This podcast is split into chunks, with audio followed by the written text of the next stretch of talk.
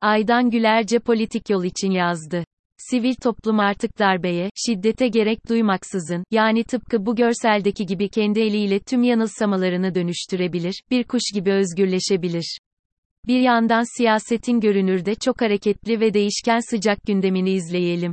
Diğer yandan da bunları, uzun yıllardır kolay kolay değişmemiş, hatta görülmek istenmedikçe de kemikleşmiş meseleler ve soğuk kavramsal olgular ile ilişkilendirmeyi sürdürelim. Cumhuriyetin başlı başına ve asırlık bir demokratik yaşama, geçiş dönemi olduğunu daha önce yazmıştım. Geçen hafta sembolizasyonun önemine, fetiş ve geçiş nesnelerinin farklarına dikkat çekmiştim. Bu yazıda ise söz verdiğim gibi, Türkiye'nin aydınlanması bağlamında bunlar üzerine ve somut örneklerle birlikte düşünmeyi biraz daha sürdürelim. İLİŞKİSEL sebepler ve siyasi yetkinlik enflasyon yüksek. Hayat pahalı. Millet aç, karanlıkta veya üşüyor. Elektrik faturaları dükkanların vitrinlerinde. İşçiler grevde. Kalifiye gençler yabancı dil, pasaport veya vize kuyruklarında. Kalanlar ücretsiz hızlı internet ve yasaksız sosyal medya derdinde. Sevgisiz sevgililer sevgililer günü alışverişinde. Memlekette her alanda ve anlamda cehalet, sefalet ve hıyanet kol geziyor. Otoriter popülizm ve sömürgeci küresel kapitalizm her köşede saltanat sürüyor. Siyasiler de hala demokratik seçim ve iktidar fantezileriyle algı yönetimi, ittifak görüşmesi ve oy peşinde. Hal böyleyken, ülke alarmdayken, tüm bu entelektüel egzersiz gibi karşılanan, fuzuli kuramsal veya faydasız lüks bulunan konuları neden mi yazıyorum? Çünkü modernleşmesi hangi hızda veya alternatif türde olursa olsun, Türkiye hala aydınlanamadı. Üstelik birikmiş enerji faturası aşırı kabardı ve toplumun belini büküyor. Hatta ezip geçiyordu ondan. Mevcut ve derin köklü meseleler modern Türkiye'de yıllardır sinyal verdi. Fakat işaretledikleri doğru okunup önemsenmedi veya inkar edildi de ondan. Bugünkü girdaba ve bataklığa, yapılması gerekenler zamanında bilgili, yetkin ve etkin biçimde yapılmadığı için saplanıldı da ondan. Ekonomideki üretimsiz, sıcak paralı ve ahlaksız büyüme, yani kof obezite göz boyarken, ufak bir azınlık dışındakiler doğru dürüst beslenemedi. Hatta yoksul ve aç kaldı da ondan. Yani toplumun gelişmesi bugün ekonomideki enflasyondan, resesyondan ve deflasyon endişesinden çok önce durdu. Son 10 yılda da çok kötü regresyona girdi ve geriledi. Tüm takıntılı ve semptomatik meselelerine teker teker geri dönülmeye ve görünür olmaya başlandı da ondan. Bütün bunlar da üstelik ironik olarak, siyasi irtica veya gerileme endişesiyle ve emperyalizmle mücadeleli kalkınma, istikrar ve büyüme adına oldu. Memleket neoliberal, yerli ve milli fetişler deposuna çevrilerek kemirildi, sömürüldü ve peşkeş çekildi de ondan. Bu birikimli krizler kördüğümü başka türlü, yani dinamik ve birikimli toplumsal ilişkiler entegre biçimde kavranmadan, çözülüp feraha çıkılamaz da ondan. Önleyici zihniyet ve önlem alıcı faaliyetler birey veya toplumun en önemli gelişmişlik, uygarlık, demokratiklik göstergesidir de ondan. Nitekim öngörülü yetkinlik ve çok boyutlu liyakat olmaksızın gelecek inşasına yeltenmek de yine, tarihin tekerrürü veya tarihten ders almamak demektir de ondan. Adına ister, helalleşme, denilsin, ister, özneleşme, kendisi ve kendinin ötekisiyle bilinçli yüzleşmeler olmaksızın, demokratik bir sosyal refah toplumu filan olunamaz da ondan. Sonuç olarak, bu toplum başlangıcındaki karanlık ve kaotik ortamdan kurtuluş savaşı ile çıkıp kuruluşundan bu yana tarihsel ve zikzalı, kıvrımlı, U dönüşlü bir serüven yaşadı. Fakat son siyasi yönetim ampulü de seçimli veya seçimsiz sönünce, bir arpa boyu yol gitmişçesine, yani kurtuluşuna değil yine karanlığa ve bambaşka bir kaosa varacaktı ondan. Fakat elbette tıpkı bu yazı için özellikle seçtiğim görseldeki gibi, Türkiye'de sivil toplum tüm yanılsamalarını ve yansıtımsal özdeşimli engellerini, artık darbeye veya şiddete gerek duymaksızın, yani kendi eliyle dönüştürebilir ve bir kuş gibi özgürleşebilir de ondan. Çok boyutlu gelişme ve EŞGÜDÜMLÜ özerklik toplumun demokratik tarihsel gelişim anlatısında, psişik ekonomik gelişmesi politik ekonomik kalkınmasından kronolojik olarak çok daha önce başlar erken belirlenmesi hem diğer boyutlardaki çok yönlü gelişimlerini temelden yönlendirir. Hem de kişiler ve kurumlar arası zincirleme aktarımları sebebiyle toplumsal etkileri çok daha kalıcı olur. Bakınız. Nokta. 1. Ayrıca tekrarlanan örüntüler, toplumsal dönüşüm zincirinin hangi halkalarına, ne zaman ve ne türden müdahalelerin yapılabileceğini işaret eder. Bakınız. 2. Toplumda bireysel, kolektif psişik özellik sağlanmadan rejimin adı ne olursa olsun, demokrasi ile taçlanmış olmaz. Yani Cumhuriyet modern Türkiye'nin aydınlanmasını gerçekleştirmiş sayılamaz.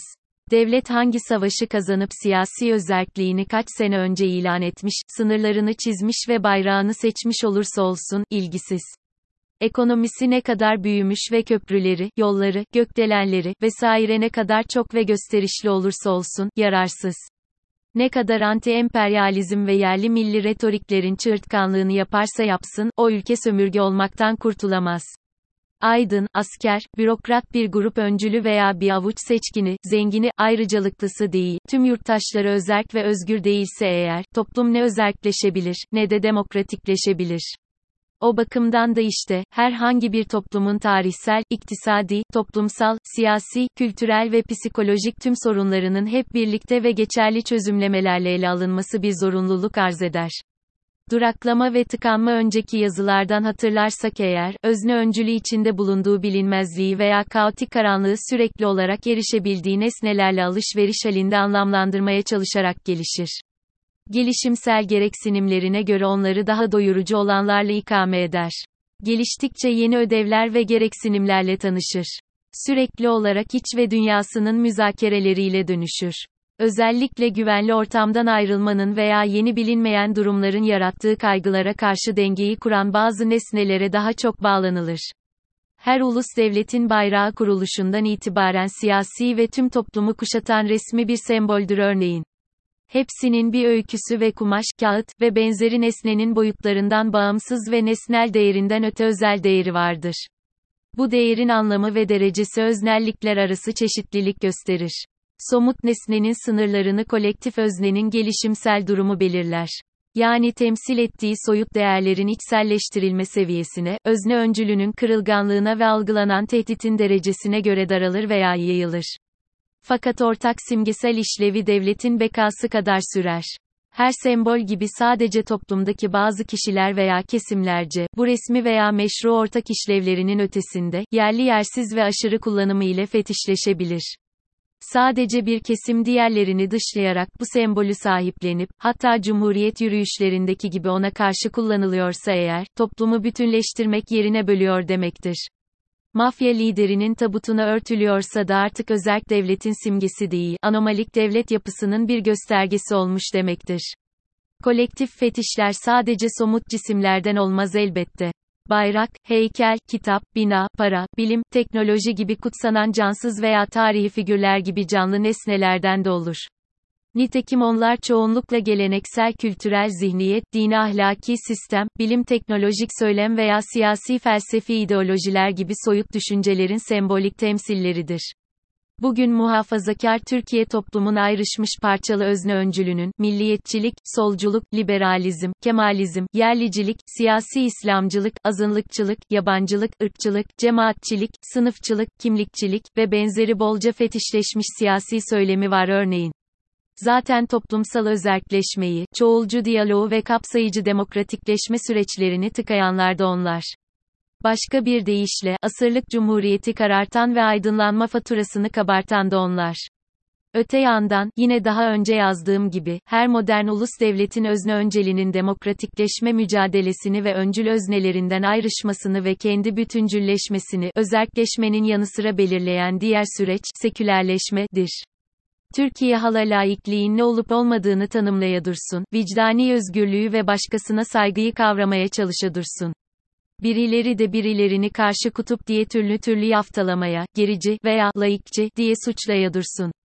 Bu bağlamda, küyerel siyasi dinamikler ve ılımlı İslam fikrinin baştan çıkarıcılığıyla AZM olmuş muhafazakar Türkiye'de, geleneksel başörtüsü de fetişleştirilmek istenirken türbana evrildi. Kamusal alanda dışlanma, ötekileştirme ve üniversitelerde, devlet dairelerinde yasaklanma dönemi ve ikna odaları girişimleri yaşandı. Halada dinmemiş açık veya kapalı sert kutuplaşma ve müzakerelere vesile oluyor. Nokta. Fakat özellikle de Kılıçdaroğlu'nun muhalefet lideri olduktan ve parti içini ikna veya değişimlerden sonraki siyasi tavrı önemli bir tıkanıklığın önünü açtı.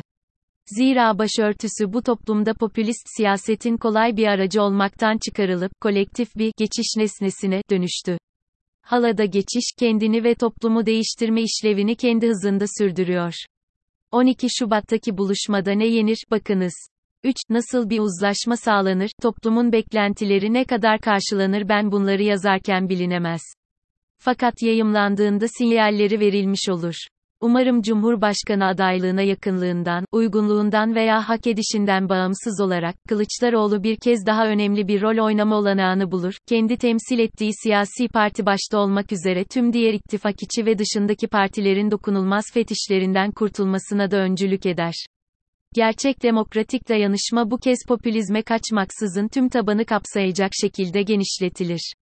Aksi takdirde yüzyıllık emekler tarihin çöplüğüne gider.